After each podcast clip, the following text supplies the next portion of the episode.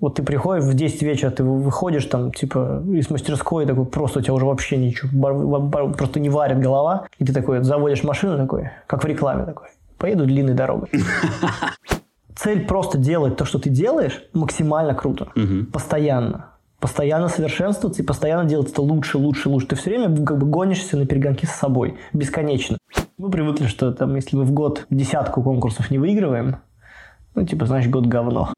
А где красивая жизнь? Красивая жизнь – это Эрмитаж. Вот, значит, у меня будет Эрмитаж дома, потому что вот это единственная ассоциация с красивой жизнью. Никто не, никто не объяснил, что там бывает по-другому. Золотой дворец с золотым унитазом. Золотой дворец, золотой и ёршиком еще полирнуть золотым. У меня были два BMW, это лютое говнище. Это просто адская сатана. То есть никогда не покупайте себе BMW. Нужно типа фигачить, фигачить, фигачить, бесконечно фигачить. Ты смотришь, что такое в абсолюте, ничего не делать, такой, нет, я так не хочу. Прием-прием, на связи поселок Кирилловская, Ленинградская область. Это подкаст «Легко и не очень». Меня зовут Антон Лужковский. Наступила осень, я вот съездил в Москву на пир, замечательную TND-конференцию для тренеров, коучей и HR. Привез оттуда ценных идей, ну а параллельно в Питере я записал выпуск с Борисом Львовским, основателем Добюро.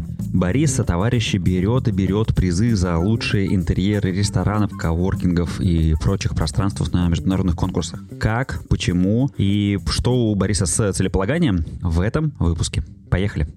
Борис, привет. Привет. Слушай, я вот следил за твоим инстаграмом вот буквально последнюю неделю, и что-то за последние дни какие-то посты бесконечные. Значит, здесь вас наградили, тут что-то новое открылось. Какая-то просто череда. Это вот сейчас урожай, или вы в таком режиме все время живете? Это, можно было бы красиво сказать, что мы живем в таком режиме все время, но нет, это урожай. На самом деле просто приходят где-то в конце лета, в начале осени, приходят результаты конкурсов годовых, ежегодных. И эти результаты просто постоянно как бы к нам приходят. Ну, за прошлый прошлые там две недели мы выиграли 5 или 7 мировых конкурсов по дизайну, там что-то вот такого там, ну там выиграли, например, 5 и еще там пара-тройка шорт-листов. Угу.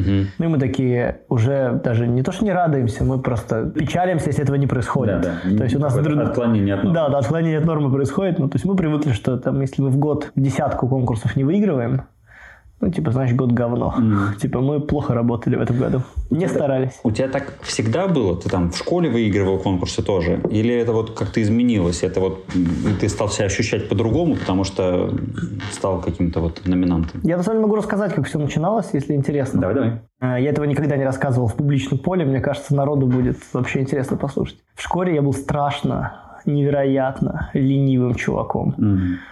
Просто я лежал на диване и смотрел телевизор сто процентов времени, которое у меня было. Мне было вообще все до звезды. А ты, ты в Питере учился в школе? Да, да. В обычной какой-то? В гимназии. Такое бывает, на самом деле, у людей, у детей из э, обеспеченных э, семей. Я уж не буду это, наверное, скрывать. Там в тот момент у меня была обеспеченная семья. Сейчас как бы сейчас уже это не так, но тогда, тогда было так. Потому что нечего хотеть? Э, не потому что... Не, ну, во-первых, потому что не особо есть что хотеть, а во-вторых, родители стараются, когда у них появляются возможности, в Советском Союзе возможностей не было никаких, а потом началась перестройка, и возможности появились невероятные. И э, они сразу захотели тебе все дать. Ты ходишь на все кружки, ты ходишь, ты занимаешься всем, чем можно. И в какой-то момент э, у тебя это все сливается вот, вот в такую вот кашу, и тебе уже ничего не нужно, потому что ты, ты, не, ты как бы и математика, и плавание, и карате, и футбол, и там тебе пытаются дать все, и все начинает вызывать одинаковое отторжение. И как бы не вызывает отторжение только когда тебя не трогают. Они трогают тебя, когда ты лежишь. Да. Вот приблизительно, приблизительно так. Это, это длилось на самом деле долго. Это длилось, ну, наверное, все детство. То есть это была все борьба. Меня все время заставляли что-то делать. А я ничего, не, я ничего делать не хотел. Прям mm-hmm. критически. Апогеем всей этой истории стало то, что мои родители решили отправить учиться за границу. Потому что, типа, модно, круто, съезди поучись в Ирландию. Ого. Я... Похожая с Питером погодка. Да, похожая погодка. И я такой, типа, вау. А еще, по-моему, пообещали новый компьютер за это. Я такой, ну все, еду. Это какой класс уже был? Десятый, угу. наверное. И я такой, доехал, доехал до, до Ирландии, посидел там, по-моему, то ли 4 месяца, то ли полгода, я уже не помню и с ужасом и ужасной, ужасной травмой психологически вернулся обратно. Травма в чем? Что я до сих пор не могу заставить себя никуда уехать. Вот до сих пор это отложилось, потому что я как бы у меня страх. Но появился и плюс, очень интересный. Там я увидел, что такое безделие, возведенное в абсолют. Mm. Я там жил в семье, ну как бы там обычная семья, ничего такого, в пригороде Дублина. И тебе просто нехрен делать. Вообще. Ты устал играть в компьютер, ты как бы не особо можешь посмотреть телевизор, потому что ты не все понимаешь. Yeah. И ты просто лежишь. Пап тебя еще не пускают. Пап тебя еще не пускают, да. Друзей как бы у тебя они вроде есть, но тоже у них там все живут там в миллиарде километров друг от друга. В Дублин надо на электричке там полтора часа херачить и тоже тебя отпускают только по выходным. Угу. И ты уже все уроки сделал, уже, уже, уже перевыполнил программу, уже, уже, уже ты, ты занял все время, и ты посмотришь на часы, там, 7 вечера. И ты понимаешь, что, вау, там, ты, а ты уже все сделал, что мог, ты уже все перебрал. И ты такой, ага, еще надо, типа, скоротать 5 часов до 5 часов до момента, как заснешь. Да. И это было супер стрёмно. А читать там, ты привезел с собой книжек? Я взял с собой книгу. Ну, ну, какой-то момент, ну, это просто на... начало надоедать. Там, играть в компьютер, mm-hmm. читать, смотреть какие-то сериалы. Ну, тогда еще, видишь, интернета не было как да. такового. И ты не мог позвонить, не было скайпа. То есть ты, ты был просто отрезан. Mm-hmm. То есть там, я не помню, мой папа ржал, что там звонки домой, и мы потратили больше денег, чем на обучение. Okay. Ну, то есть вот это, это же было давно. 20, например, ну не 20, 15 лет назад. Mm-hmm. Это вообще все было по-другому. И я вернулся, и я как начал, типа, хуячить. Можно же, да, говорить такие слова? Я как начал просто. То есть я и в этот же момент я там начал красить сначала солдатиков, как-то делать, лепить какие-то скульптуры. У меня родители увлекались искусством, и я такой решил, что где сочетаются творчество и деньги, как, потому что у меня же папа бизнесом занимается, mm-hmm. в архитектуре, наверное. Я решил, что просто буду поступать в Академию художеств. А я это решил типа в 10 классе. Я никогда в жизни до этого не рисовал. Сейчас, погоди секундочку. А что в чем травма? Ты говоришь, что ты до сих пор не можешь себя заставить куда-то уехать? Уехать. Ну, то есть мне вот, если там надо съездить в отпуск или в поездку, так. или уехать из дома, и вот этот момент уехать из дома... То есть ты боишься, что там опять будет эта скука? Я не боюсь, просто для меня это очень дискомфортное решение. Принять решение, там, типа, купить билет на самолет и да. полететь отдыхать, на меня невероятно, или там полететь куда-то, невероятно дискомфортно. А когда ты там, ты такой, я не хочу возвращаться. Мне вообще норм. Я не хочу обратно. Там так классно. Но вот, но вот это решение, оно до сих пор, вот это вот это все последствия, вот то, то что возвращаться было очень тяжело. Ну, то есть ты же возвращаешься в свой класс, ты такой, типа, прям, ты проиграл. Это ты как бы пошел биться и, и, и как бы и вернулся, вернулся, и вернулся на, на, на щите. Да. И ты такой, да, как бы. Не, не, не, но это, это тяжело. Я mm-hmm. с психологом общался на эту тему. Это прям была тяжелая штука. Вот осталось последствия на, на всю жизнь. Надо снова, видимо, к психологу пойти. Ты и... с психологом в 10 классе общался? Да, да, и больше с тех пор не общался. мне хватит. Вот. Ну, что, что, что, что, что, что? Что ты решил пойти в, да, в, да. Академию искусств? В Академию художеств. Академию художеств. А там надо сдавать рисунок, классический mm. рисунок. Я никогда в жизни не рисовал. И я как начал, с утра до вечера, ну, там, понимание, мне нужно было за год пройти ту программу по классическому рисунку, которую там люди проходили там за пять лет в, mm-hmm. в художественной школе, плюс подкурсы, плюс. Я решил, что мне это нужно делать за год. Mm-hmm. Mm-hmm. И я это сделал.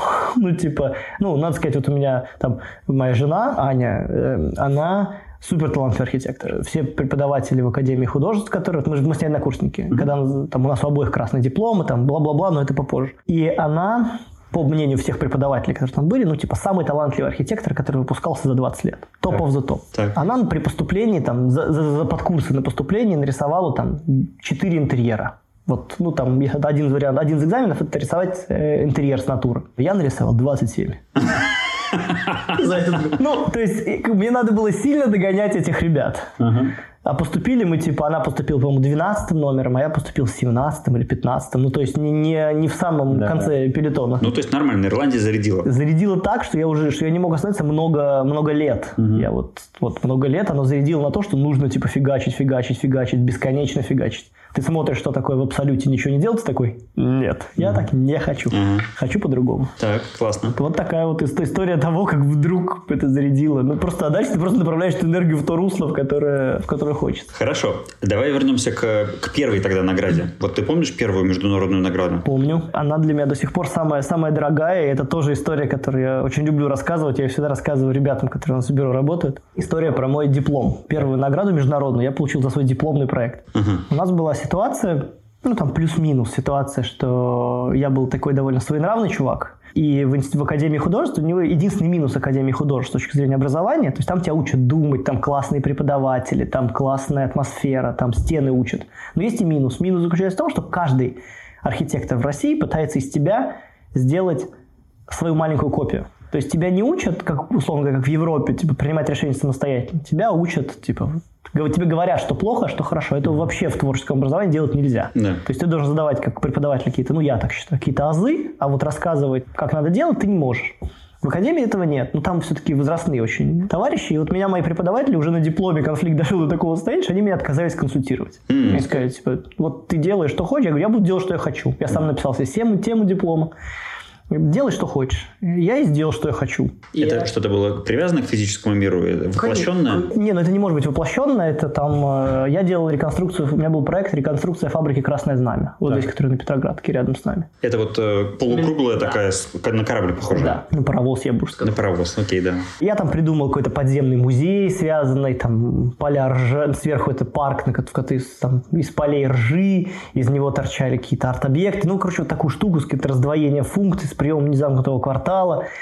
И они такие, да ты типа дебил, ну потому что нужно же все застроить по периметру, ну как там, ну, место тратится. Ага. И вот на этой почве как бы они такие сказали, ну, делай. Так иногда что-то поглядывали, ну, делай. И в итоге у меня... А я шел на красный диплом.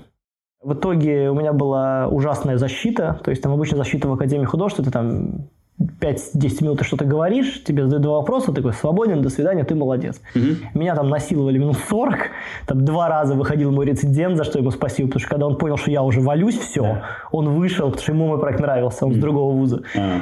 Господин Ленов, спасибо ему за это большое. И он как бы со мной вместе отвечал на вопросы, этого ну такой какой-то нонсенс. Потом ко мне подошел мой преподаватель и говорит, ну, как бы на дипломе у тебя средняя оценка 3 с минусом так. или 3 плюс, что-то. Но мы, я, я там договорился, чтобы тебе поставили 5 минус, ну, чтобы диплом тебе красно не портить, за что, кстати, ему отдельное спасибо в целом еще раз.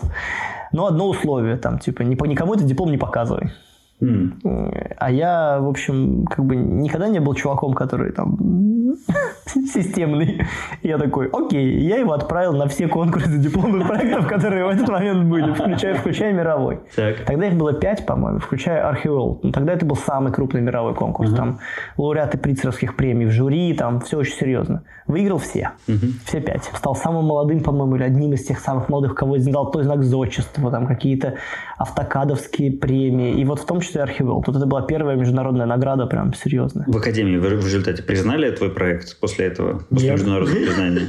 Нет. По-прежнему три с минусом или три с плюсом? Так это, это не влияет. Они, они такие это, это ни на что не влияет. Он же в их глазах не стал лучше. Они-то великие. Они великие. Хотя на самом деле люди-то все очень-очень хорошие. То есть вот так сказать, что, знаешь, я так сейчас сказал, что они выглядят, наверное, угу. как какие-то странные, непонятные деды. Нифига. Это были чуваки, которые реально вкладывали все, что у них есть, ну, как бы в тебя.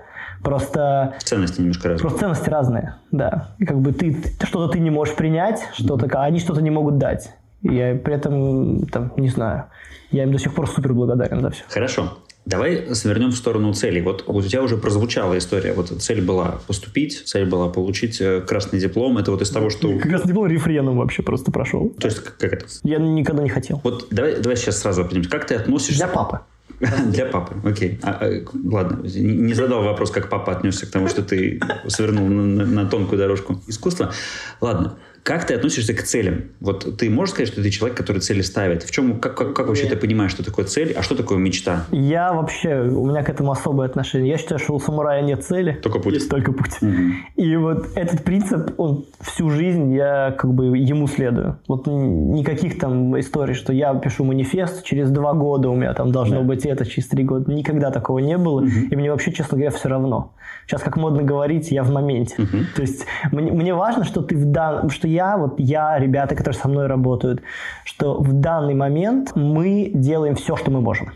Вот это понимание, оно и как бы когда ты делаешь все, что можешь в каждый момент времени, тогда у тебя будет результат, он как бы результат не является целью, он придет как бы самостоятельно. Как пел Том Йорк, the best you can is good enough. Да, типа того. Вот, вот это, это всегда было так. То есть вот последние цели были связаны с учебой. Там, угу. Закончить институт, там, а, поступить в институт, вот какие-то вот, вот такие.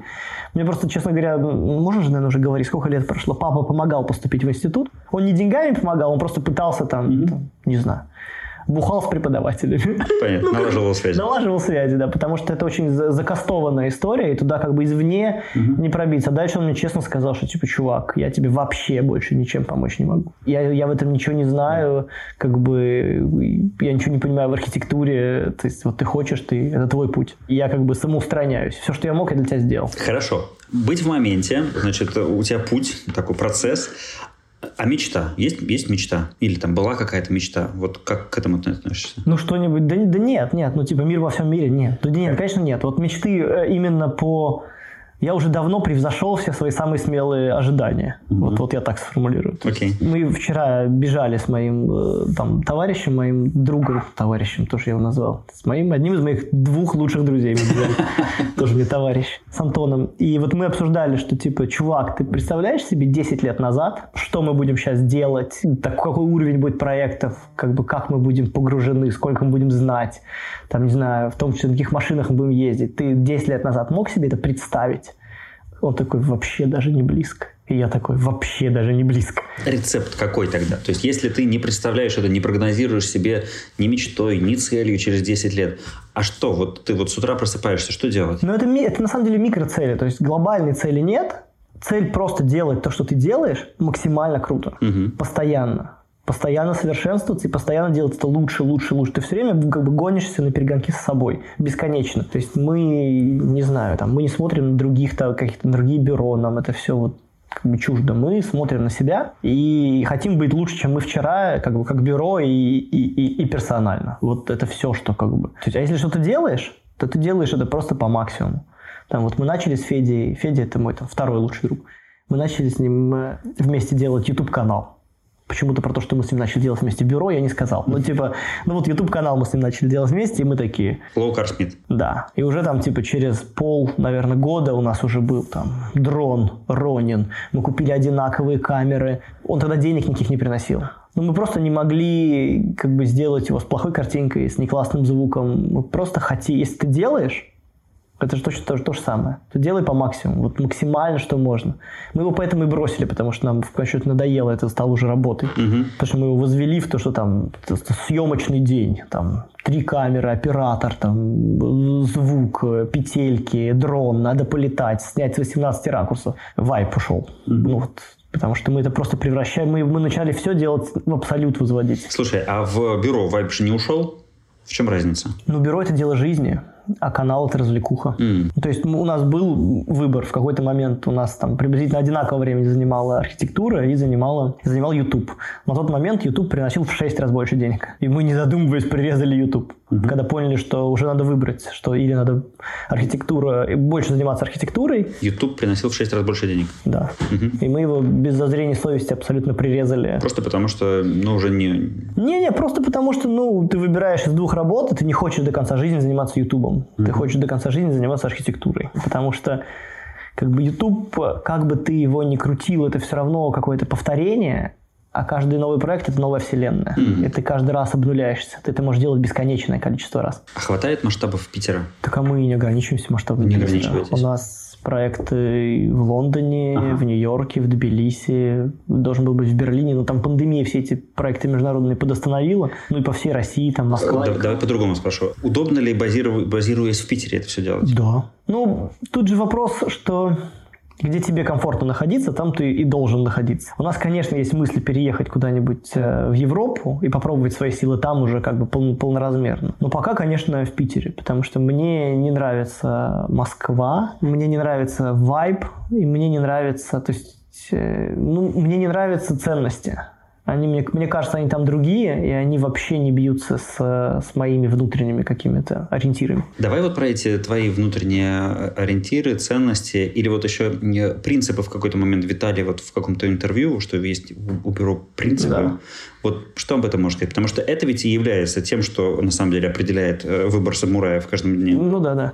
Ну, например, там, не знаю, я ненавижу хайп. Вот, вот из последнего я думал, что же такое, что, что же такое меня бесит больше всего? Вот больше всего бесит хайп. Угу. Ну, то есть бесит, что я, у меня все принципы от противного. Как бы я всегда противостою чему-то. Там, вот в институте я там, в манере преподавания противостоял. Мне всегда нужен какой-то, как хорошему рокеру в 90-е, мне нужен какой-то, или там 80-е, мне нужен протест. У тебя не было телефона 3310? Не было. Я претендовал. У меня был Siemens.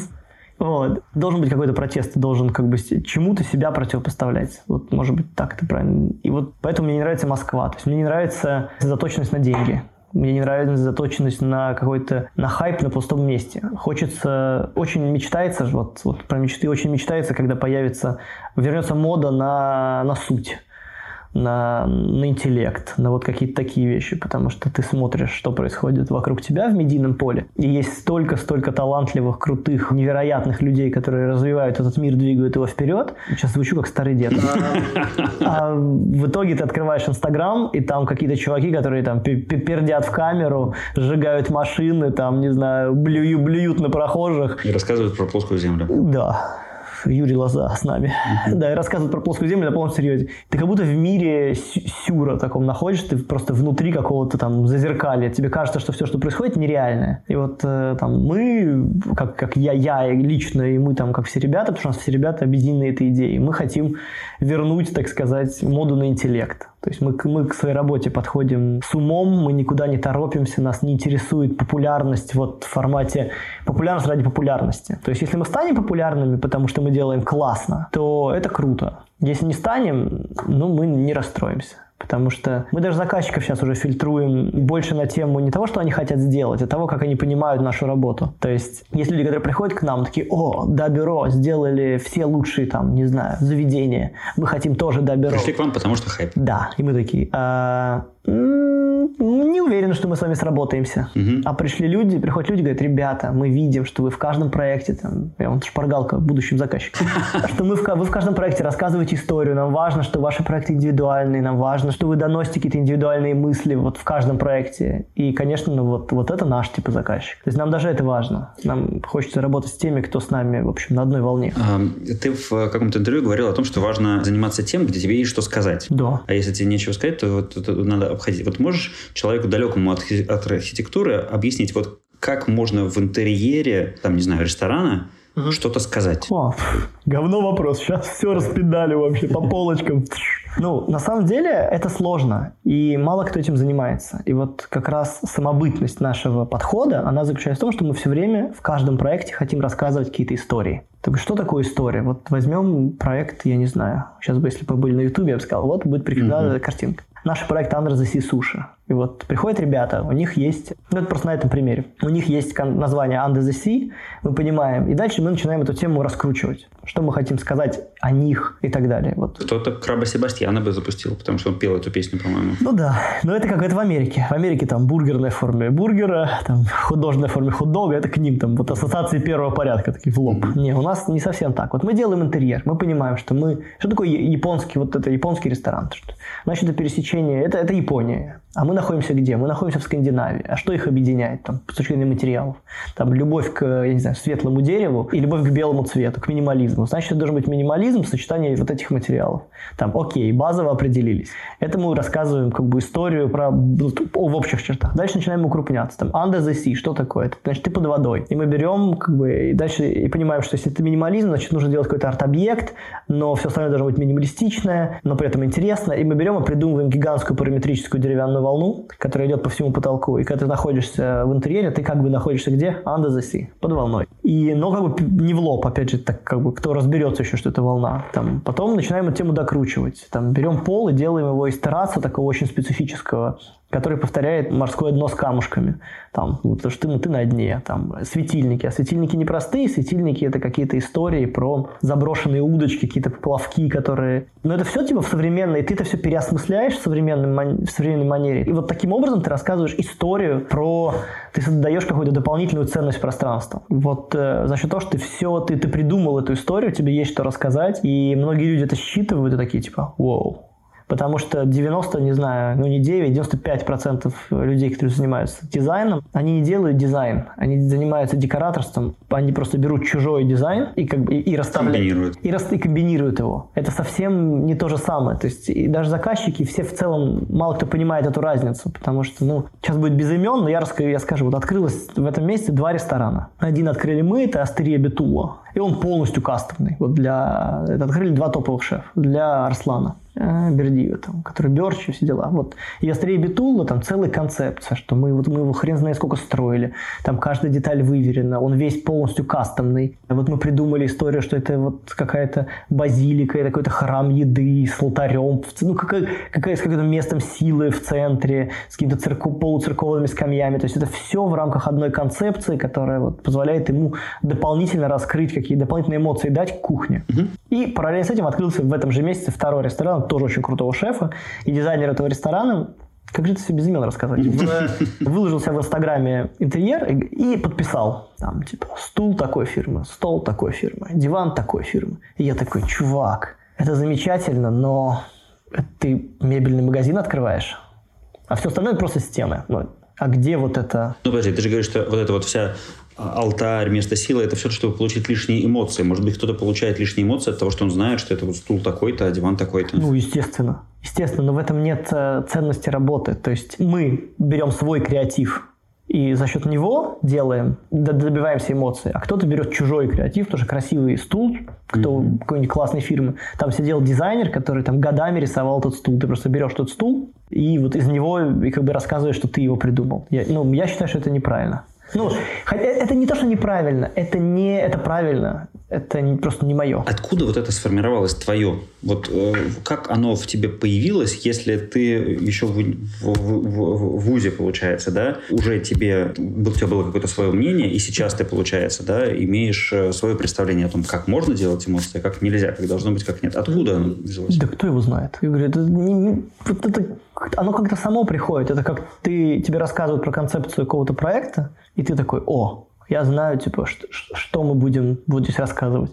Откуда это появляется, да бог его знает, откуда это появляется. Но это, не, не, неправильно, кстати, сказать, что я говорю, что это плохо или хорошо. Я говорю, что это просто кардинально другой подход он для меня не близкий, мне было бы совершенно неинтересно этим заниматься. И причем, если меня спросить, нравится ли мне тот интерьер, я скажу, что да, он нравится. То есть комфортно мне в нем находиться? Да, комфортно. Хочу ли я такое сделать? Нет, не хочу. Ну, понятно. Вот откуда появляется? Бог его знает, не знаю. Ладно, давай тогда к простым вопросам. Просто про продуктивность, эффективность. Расскажи, как, как ты э, строишь рабочий день, вот э, чем ты пользуешься? Есть у тебя, э, там, не знаю, блокноты, ежедневники, календари, как какой-то план? Занимаешься ты спортом утром, правильно питаешься? Что у тебя вот в этом направлении? Медитируешь, я надеюсь, в конце концов? Все плохо.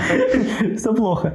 Ну, да нет, ну вот мы только начали, на самом деле, поскольку мы достаточно быстро масштабируемся, мы только начали как бы заботиться какими-то вот регулярностью чего-то, то есть вот сейчас мы придумали, что там понедельник, среда и пятница мы занимаемся проектированием, а вторник, четверг это там время для встречи, больше мы ни в какие другие дни ни с кем не встречаемся. То есть вот пока мы так себя как-то, мы пытаемся себя систематизировать, чтобы в нужное время находиться достаточное количество времени в бюро, чтобы там, ребятам помогать и еще что-то делать. А вы не удаленные, вы живые? Мы живые. Mm-hmm. Мы ушли на на, карантин, посидели на нем первые 4 месяца, когда было очень страшно в коронавирус. Мы думали, что мы все умрем, естественно. Потом половина ребят переболела, и, в общем, и поняли, что не умрем, скорее всего. И, и на самом деле это сильно очень повлияло на команду, сильно повлияло на дух эмоциональный. И вот я это называю магия человеческого общения. Ее невозможно заменить. Ее невозможно заменить никакими зумами, скайпами и всей этой хероборой, особенно в творческом коллективе. То есть там айтишники, которые там до сих пор все сидят там где-то на удаленках, им вообще, они на чили, на расслабоне, а мы нет. Нам обязательно нужно, чтобы все были вместе, потому что вот эти идеи, они витают в воздухе, и, и, а если ты по зуму, то они нигде не витают. Каждый сидит там, что-то свое ковыряет, это вообще... Не работает. Ну, у нас, по крайней мере, не работает. Вот. А касательно распорядка, ну, я, всегда, всегда, я поздно очень встаю. Вот у меня есть тема. Я поздно встаю. Я всю жизнь э, ненавидел рано вставать. Я ненавидел школу, ненавидел детский сад, потом ненавидел институт. Всегда за одно и то же, что мне надо рано вставать. И вот я стал взрослым, и, и, и я отменил это правило. Да. Я встаю, ну, типа там в 10. Вот. И потом какое-то там время минимальное пытаюсь с ребенком что-то поделать, там буквально полчаса, чтобы хоть не забыть, как он выглядит. Потом работа, работа, работа, работа, встречи, встречи, обсуждения, там какие-то там просто митинги бесконечные в Google календаре. В Google календаре? Да. Окей. Если чего-то нет в Google календаре, этого нет в природе. Прекрасно. Еще один принцип прозвучал.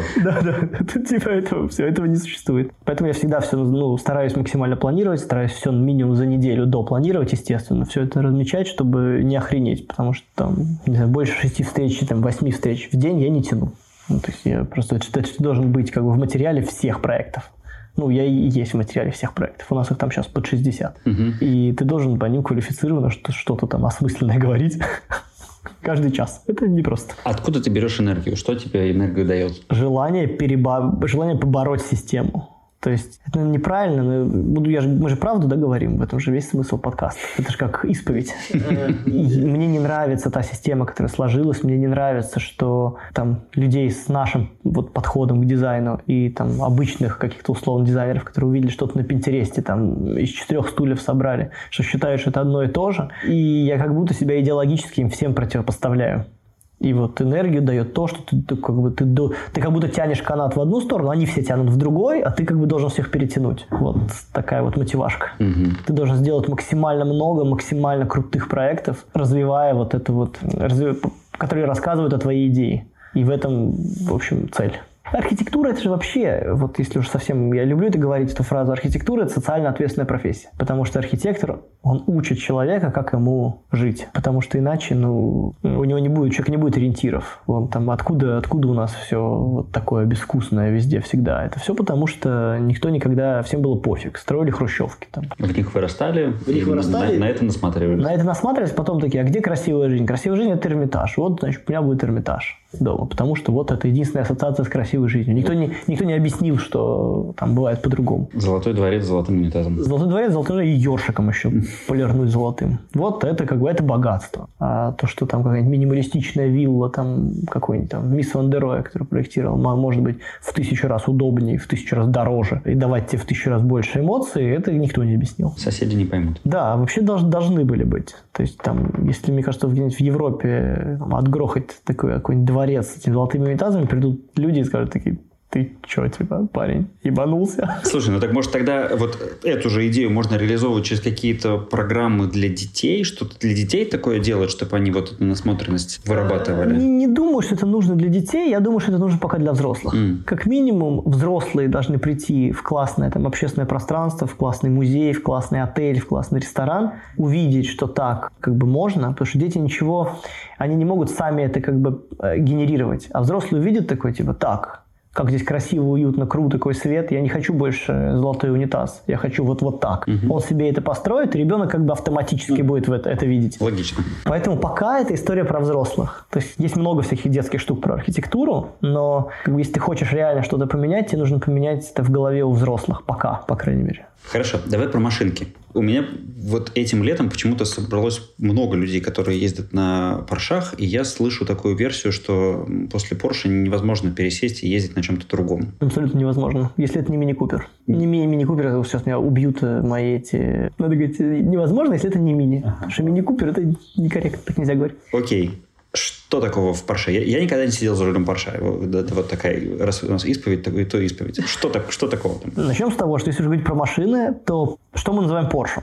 Там Porsche это 911, это Кайман и это Бокстер. Это все, где мотор или сзади, или посередине все, где мотор спереди или оно высокое, там типа всякие Каены, это Audi. Audi. Да, вот я только что счастливо продал Макан, проездив в нем 7 месяцев, переплевавшись и поняв, что, на, что это просто Audi в другом кузове. Вот и это чувствуется. Нет. Угу. Если говорить про классные классические Porsche, это, ну, во-первых, эргономика. Все на своем месте, ты сидишь и получаешь ощущение, даже вот ты просто садишься в эту машину, и ты понимаешь, что ты уже не такой, как все, ты получаешь другие эмоции. Там другая посадка, ты по-другому сидишь, ты по-другому дотягиваешься до всяких историй. Второй момент, самый главный, это то, как она управляется. Это невозможно понять, пока ты не сидишь за рулем Porsche, потому что если ты едешь на Porsche, и ты на пассажирском сиденье, ты, например, человек делает там поворот, и ты такой, ну, как на обычной машине. Но, когда сидишь за рулем, ты понимаешь, что тормозит он значительно позже, там руль крутит на значительно другой угол, ты понимаешь только за рулем. И она водится как другая машина. То есть это ничего общего с обычной машиной не имеет. Но это не понять, пока за руль не сядешь. Это не понять, пока не сядешь за руль. Ну и, мне кажется, все дизайнеры, все архитекторы, вообще все люди какие-то не чуждые к прекрасному, они сто процентов им не чуждая история про любовь к вечному дизайну. То есть вот Porsche это вечный дизайн. Он, он никогда не устаревает, там, типа, что Porsche? Porsche вообще не бывает, не бывает старых Porsche. Вот у меня Porsche 5 лет, как бы, или 6 лет, и никто не отличит его от нового Porsche. И там, а до этого у меня был Porsche, которому было там 10 лет, и его все равно никто не отличал от современного Porsche. И Porsche, который 40 лет, и они, они все классные, каждый по-своему, но вот у них есть это, это генетика в них есть, это вот при заложенные какие-то идеи, и они вот транслируют это все годами. Почему Мини стоит в этом же ряду? А потому что все то же самое. Но ну, это же BMW. Ну, это сейчас BMW. Но при этом надо сказать, что команда мини, они умудряются сохранять мини. Вот философию мини, они умудряются ее сохранять. То есть они, мини не стал BMW. То есть у меня были два BMW, это лютое говнище. Это просто адская сатана. То есть никогда не покупайте себе BMW. Они какие-то бессмысленные, они как раз... BMW идет по пути хайпа. Там мы сделаем охереть какие ноздри, чтобы все об этом говорили. Им все равно, что это уродливо. Но хайп – вот то, то, с чего я начал. А мини такой, а нам все равно на хайп. У нас фары круглые, там колеса по сторонам кузова разнесены, и в центре круглые часы. Часы. Такие, да нам вообще, типа, мы ваши тренды крутили вокруг там, сами знаете чего. И это как бы первый момент, что они несут ту же генетику. Ту, вот эта генетика у них прослеживается, потому что, например, проследить генетику, там, я не знаю, генетический код BMW каких-нибудь, там, старая М3, это типа вау, а новая М3 это как бы а старый мини это прикольно, и новый мини прикольно. Ну вот, как бы он не поменялся по своей сути. Ну и драйверские качества. То есть мини заставляет тебя приблизительно так же, как в Porsche, э, двигаться. То есть ты хочешь, ты хочешь все время наваливать на нем. Ты не можешь на нем ездить спокойно. Он, он очень драйверский. Вообще и то, и то – это машина, которая дарит тебе эмоции. И, к сожалению, там на рынке России больше вообще не осталось машин, которые дарят эмоции. Все остальное – это такое очень усредненное маркетинговое нечто. Ну, для меня, по крайней мере. То есть я не, не представляю себе. Не знаю, я, я, я попробовал все. Я попробовал Mercedes, BMW, Audi, Volkswagen. Там. Я только японцев не пробовал, потому что там вообще какая-то дичь. Но вот они не дарят тебе эмоций. Итальянцы. Так итальянцев нет. Я бы, может, попробовал какой-нибудь Альфа-Ромео. Но их нет. То есть ты не можешь ее купить. Это какой-то... Ты не можешь ее купить, не можешь ее обслуживать. Из того, что доступно, это только Porsche Mini. Вот. Больше машин эмоциональных как будто нет. Хорошо. Как у тебя складывается с машинами? То есть у тебя не было такого, что ты мечтал о какой-то машине или там построил себе цель купить эту машину? Это все тоже вот само собой как-то происходит? Да. Ну, типа, абсолютно, точно так же. Абсолютно само собой. То есть, ну, я бы прям не сказал, что я мечтал о машине. Мечтать о машине, мне кажется, это странно. Можно мечтать, там, не знаю, лучший проект сделать, там, чем мечтать о машине странная задача. Но мне хотелось всегда, я как-то вот марке Porsche давал э, как бы приоритет. Мне хотелось всегда, вот мне казалось, что Porsche это моя машина. Потому что вот она, как будто она меня отражает. Вот по каким-то там, как и мини, кстати. И вот мне хотелось Porsche. И там 3 или 4, 4 года назад я купил себе первый Porsche. Это был самый-самый простенький, самый дешевый, бушный, десятилетний Porsche. И я такой, вау, я типа закрыл этот гештальт. И я приехал показать его папе, и папа такой с ним сфоткался. И такой, сфоткался в Porsche, и такой выложил на Facebook, и такой, Сын купил, сам. А там типа машина стоит, я не знаю, стоила 2 миллиона рублей, как BMW трешка. Ну, то есть это...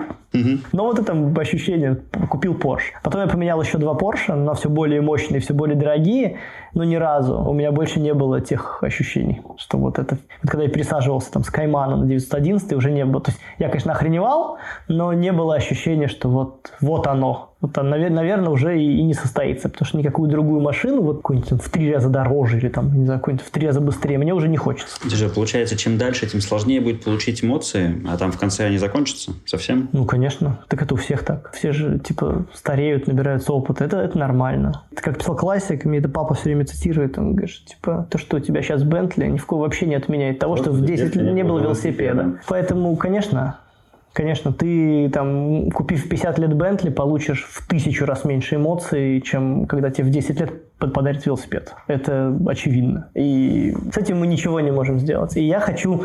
Ездить, попытка ездить только на эмоциональных машинах, это, это попытка сохранить вот эти эмоции максимально долго.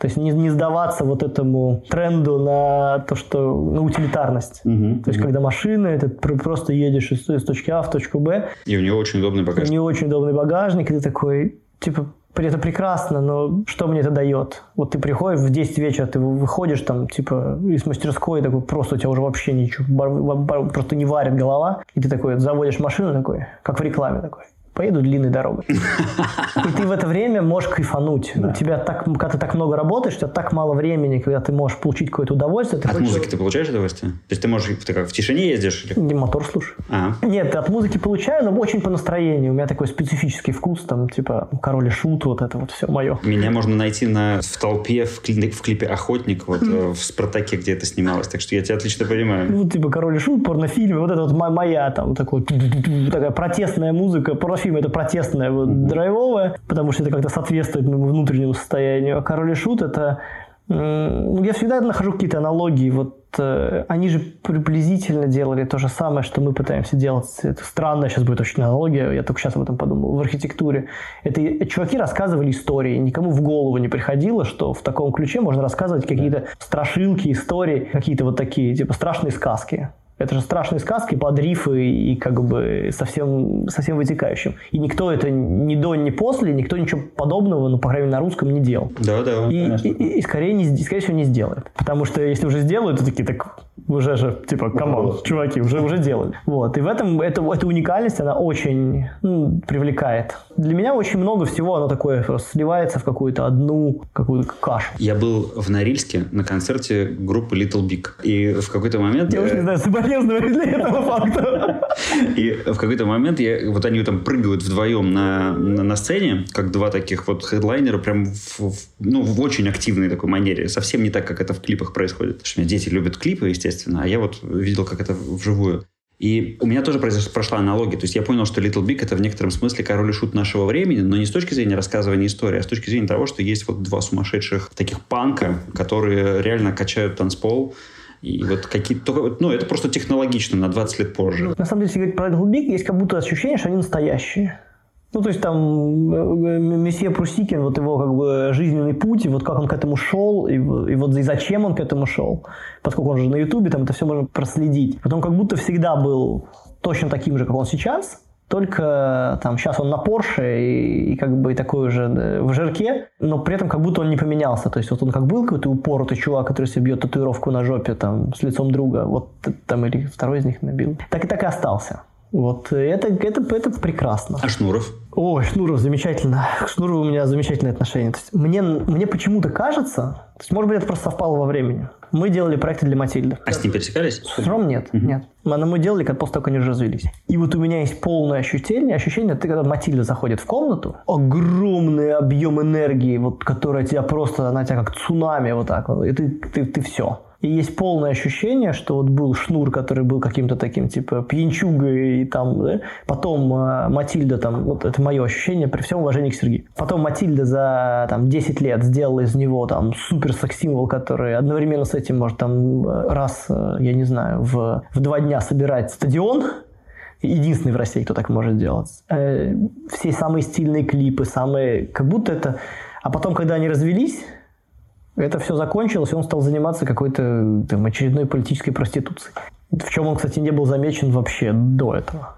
Как будто вообще он был про другое. И вот э, есть ощущение, что вот к этому невероятному успеху и к этим крутым песням и к этому к этим клипам ко всему, как будто и это мой какой-то вот такой сравнение, как будто мало его отнош... причастности, как бы вот он как был каким-то там чуваком в его моменте, был кто-то, кто его типа жестко пушил, он как бы этому поддался, и, и стал тем, кем он стал, а потом, как бы, когда его пушить перестали, он... Бру. Ну, а ты вот, например, да, ты работаешь вместе с женой. Угу. Вот у тебя есть такое, что вот она как волна тебя куда-то пушит? Или как, как у вас это происходит? Ну, я всю жизнь стремлюсь быть э, достойным. Типа, мне надо как-то дотянуться до этого уровня. То есть я не могу показать такую производительность, э, у меня нет такого таланта. Как бы я не настолько усидчивый. Ну, тут это, вот я в каждом отдельном пункте ей проигрываю. И всю жизнь я пытаюсь э, как бы, догнать. Вот, собственно, и все. То есть она тебя мотивирует каждый день? Конечно. Мне кажется, это вообще она, она мотивирует не только меня, она всех. Ну, типа, когда рядом с тобой есть человек, который, ну, он все может. ну вот вообще все. Там уйти в декрет за неделю до родов и выйти в полный рабочий день через месяц говно вопрос. Там не спать 48 часов и без потери продуктивности, ну сейчас оно уже нет, но типа там года три назад вообще легко. Выдавать при этом те решения, до которых никто не может додуматься, решать проблемы, которые нерешаемые. Ты на это смотришь и такой типа, ну, как будто надо соответствовать. Окей, давай сворачиваться. Я два финальных вопроса у меня классических. Назови, пожалуйста, три книги, которые на тебя повлияли, не самые умные, не самые правильные, а просто вот которые след оставили, вот что сейчас в голову приходит? Я, надо сказать, к сожалению, очень мало читаю, потому что очень мало успеваю это сейчас делать. Но, ой, сейчас будет банальщина про Атлант расправил э, плечи, потому что, ну, это же про архитектора, это же, и вот про преодоление, вот все, что я рассказывал, про вот как ты должен всегда быть против системы, вот это же прям про это. И, наверное, биография Джобса. Тоже она меня впечатлила, потому что это такой типа, вау. Она рассказывает как раз вот про те цены, ну, что есть ценность просто делать что-то круче всех и думать о тех вещах, о которых никто не думает. И вот это и есть ценность. А там то, что ты ездишь, живешь где-то как хочешь, там ты миллиардер, это, это вообще не важно. Это просто побочка. То есть там условный Porsche, кстати говоря, это просто побочка. Это в тот момент, когда была пандемия, и у нас там в моменте осталось из 40 э, там проектов 6, первое, что я сделал, я начал звонить своим друзьям и говорю, чуваки, что как, Porsche будем брать? Потому что мы хотели сохранить всю команду, и мы сохранили всю команду. То есть там каждый человек, вот его важно сохранить. Вообще главная гордость там, нашего бюро – это команда. Я такой, надо брать Porsche, говно вопрос. Я уже один раз его купил. Когда-нибудь еще куплю. То есть это просто, ну, Porsche, Porsche. И уже гештальт закрылся. Там, угу. Типа, а есть он у тебя сейчас или нет, не так важно. А Маск и Джобс для тебя схожие люди или нет? Ну, не знаю. Мне кажется, Маск, он больше про бизнес, а Джобс, потому что все равно он как бы, у него есть вот эта история про, про бизнес, про вот... А Джобс, он больше про маркетинг и про творчество. Про творчество. Он, он, он же в чем как бы штука? Он принес какой-то творческий взгляд со стороны в ту индустрию, где этим никто почему они выстрелили. Никто об этом не, не думал. Важно. Да, никто не считал, что это важно. Никому, никто не считал, что компьютер, у которого будет прозрачный розовый задник, будет продаваться лучше, чем обычный компьютер. Никто не понимал, что в этом есть ценность. И в этом плане он сделал для всех дизайнеров, и для всех программ, промышленных дизайнеров, и для всех вообще, ну, он типа просто сместил э, куда-то, в не... открыл такие возможности, потому что вдруг все стали понимать, что это важно. Сейчас все больше народу понимает, что это важно. Сейчас уже как бы, там, вот мы сделали коворкинг, который вот ты там спрашивал про награды, который да. там сейчас собрал там очередную награду в Москве. И который он в Москве, ну, награда не в Москве, награды он собрал по всему миру, а коворкинг в Москве. Так для него Яндекс и 2GIS отдельную категорию ввели, бутик коворкинг, потому что до этого не было такого. Да и заполняемость у него такая. Вот сегодня с э, хозяином разговаривал, мы там новый проект обсуждаем, он такой, я, мне приходится сидеть типа в open space, там остался один стул, меня отовсюду выселили.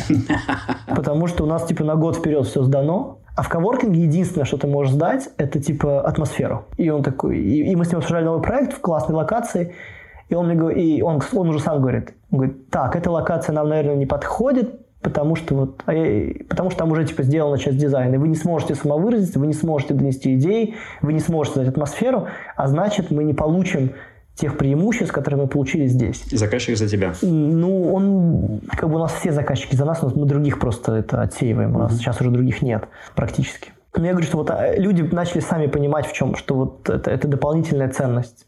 Это не просто красивая обертка основному блюду. Там во многих проектах это может быть основным блюдом. Ну вот, и изначально, а возвращаясь к Джобсу, это вот, вот okay. один из тех, кто это рассказал, что это важно. Хорошо. И то же самое про фильмы три фильма, которые вот оставили след, оказали влияние? Я так на самом деле не, не вспомню, наверное, сейчас вот прям какие-то фильмы, которые оказали влияние. Но я, я фанат Тарантино. Это, наверное, это, наверное, типа звучит как супер э, банальщина. Я должен был сказать что-нибудь про... Особенно после моих тират про интеллект.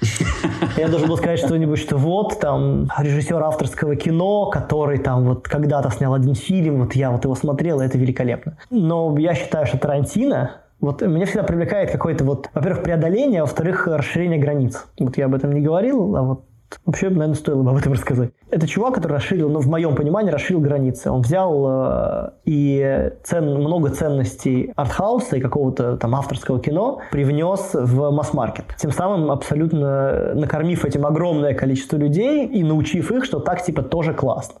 Там недавно я пересматривал «Убить Билла», и ты смотришь в этом фильме, и там музыка это типа вау, там картинка, вот каждый конкретный кадр ты можешь остановить, и типа это как фотография, это типа вау, там нет никаких проходных вот каких-то историй.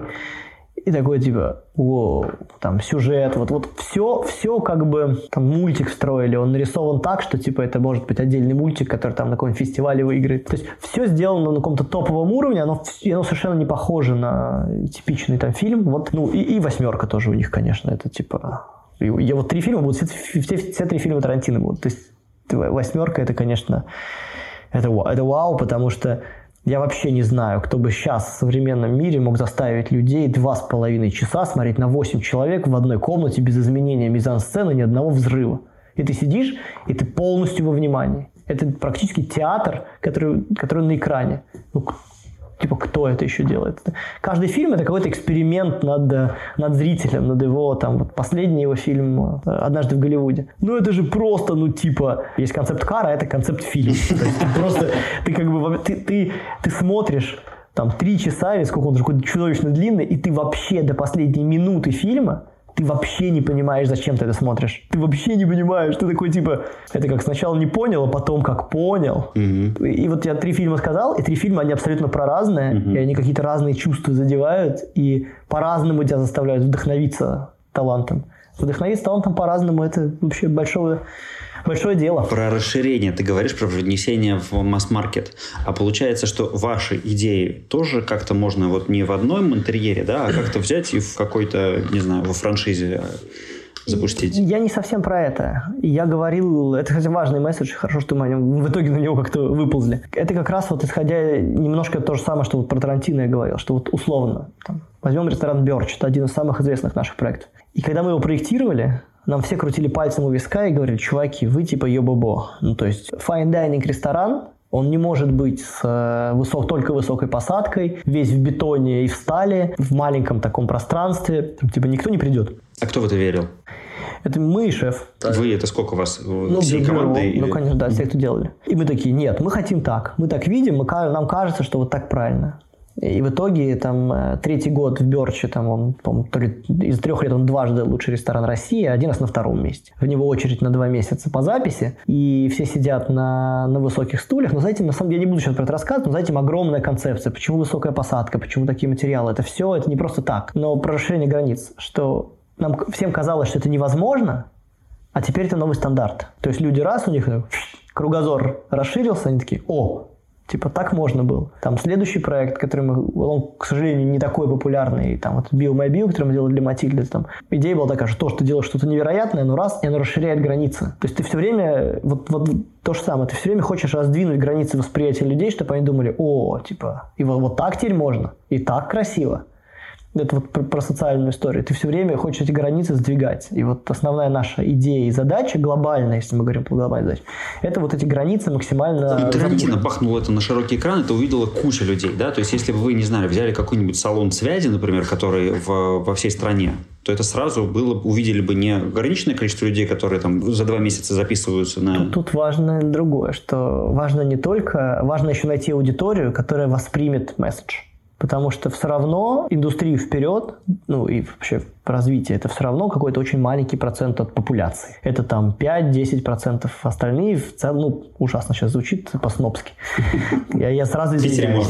Да, в Питере можно, да. Но ну, понятно же, что типа двигают, все двигают вперед, там очень ограниченное количество людей. А остальные, они, в общем, идут в фарватере. И вот важно, чтобы те, кто двигают, у них пошли изменения, а остальные за ними уже подтянутся. Поэтому вот там типа от того, что кто-то увидит какой-то суперсовременный салон, ну, скорее какой-нибудь там не знаю, чувак, которому вообще до этого нет дела. Он, он не поймет, он не, он не увидит разницу между отстойным и классным. Он ее может, он ее, ну, не совсем то же Он ее увидит, но он не предпримет никаких действий. Вот так скажу. Разницу он точно увидит, но действия не предпримет, потому что, о, хочу себе там, типа, вот дома что-то такое, почему вообще не до этого, он живет вообще у него друг, другая вселенная. А чуваки, которые приходят в Берч, они вполне себе могут это транслировать. А к ним придут, они сделают квартиру, возьмут какой-то элемент, там придут друзья, увидят, увидят это такие же. И это начнет э, массовую экспансию. Вот я очень в это верю. Ну, если бы у нас с тобой в стаканах была не вода, мы бы с тобой за действие сейчас могли бы поднять вокалы.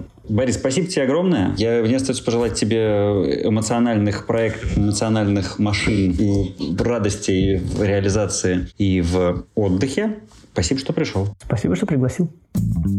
Ура! Вы дослушали до конца. По традиции отмечайте это событие звездочками, рейтинга, лайками, шерами, репостами и прочими рассказами о подкасте. Ну, если вы хотите послушать дальше что-нибудь про рестораторов, то, например, рекомендую вам номер 20 с Павлом Штейнлухтом, как хулиган с флейтом ресторатором стал, или номер 15 с Ильей Литвиком «Холистический подход Дугласа Адамса. Регулярное отключение телефона». Ну, а если вы хотите послушать про подход с отсутствием целей, то рекомендую вам, например, номер 24 с Александром Александром Ханиным «Мозгобойня» и «Не надо целей». Кстати, если вы не в курсе, есть такое комьюнити место, и у него есть радио. Так вот, это радио — результат в том числе моего труда. Каждую неделю я там выхожу в эфир. Если соскучились, приходите. Ищите в Телеграм канал «Радио Место в одно слово». Это подкаст «Легко и не очень». Меня зовут Антон Лужковский. На связи.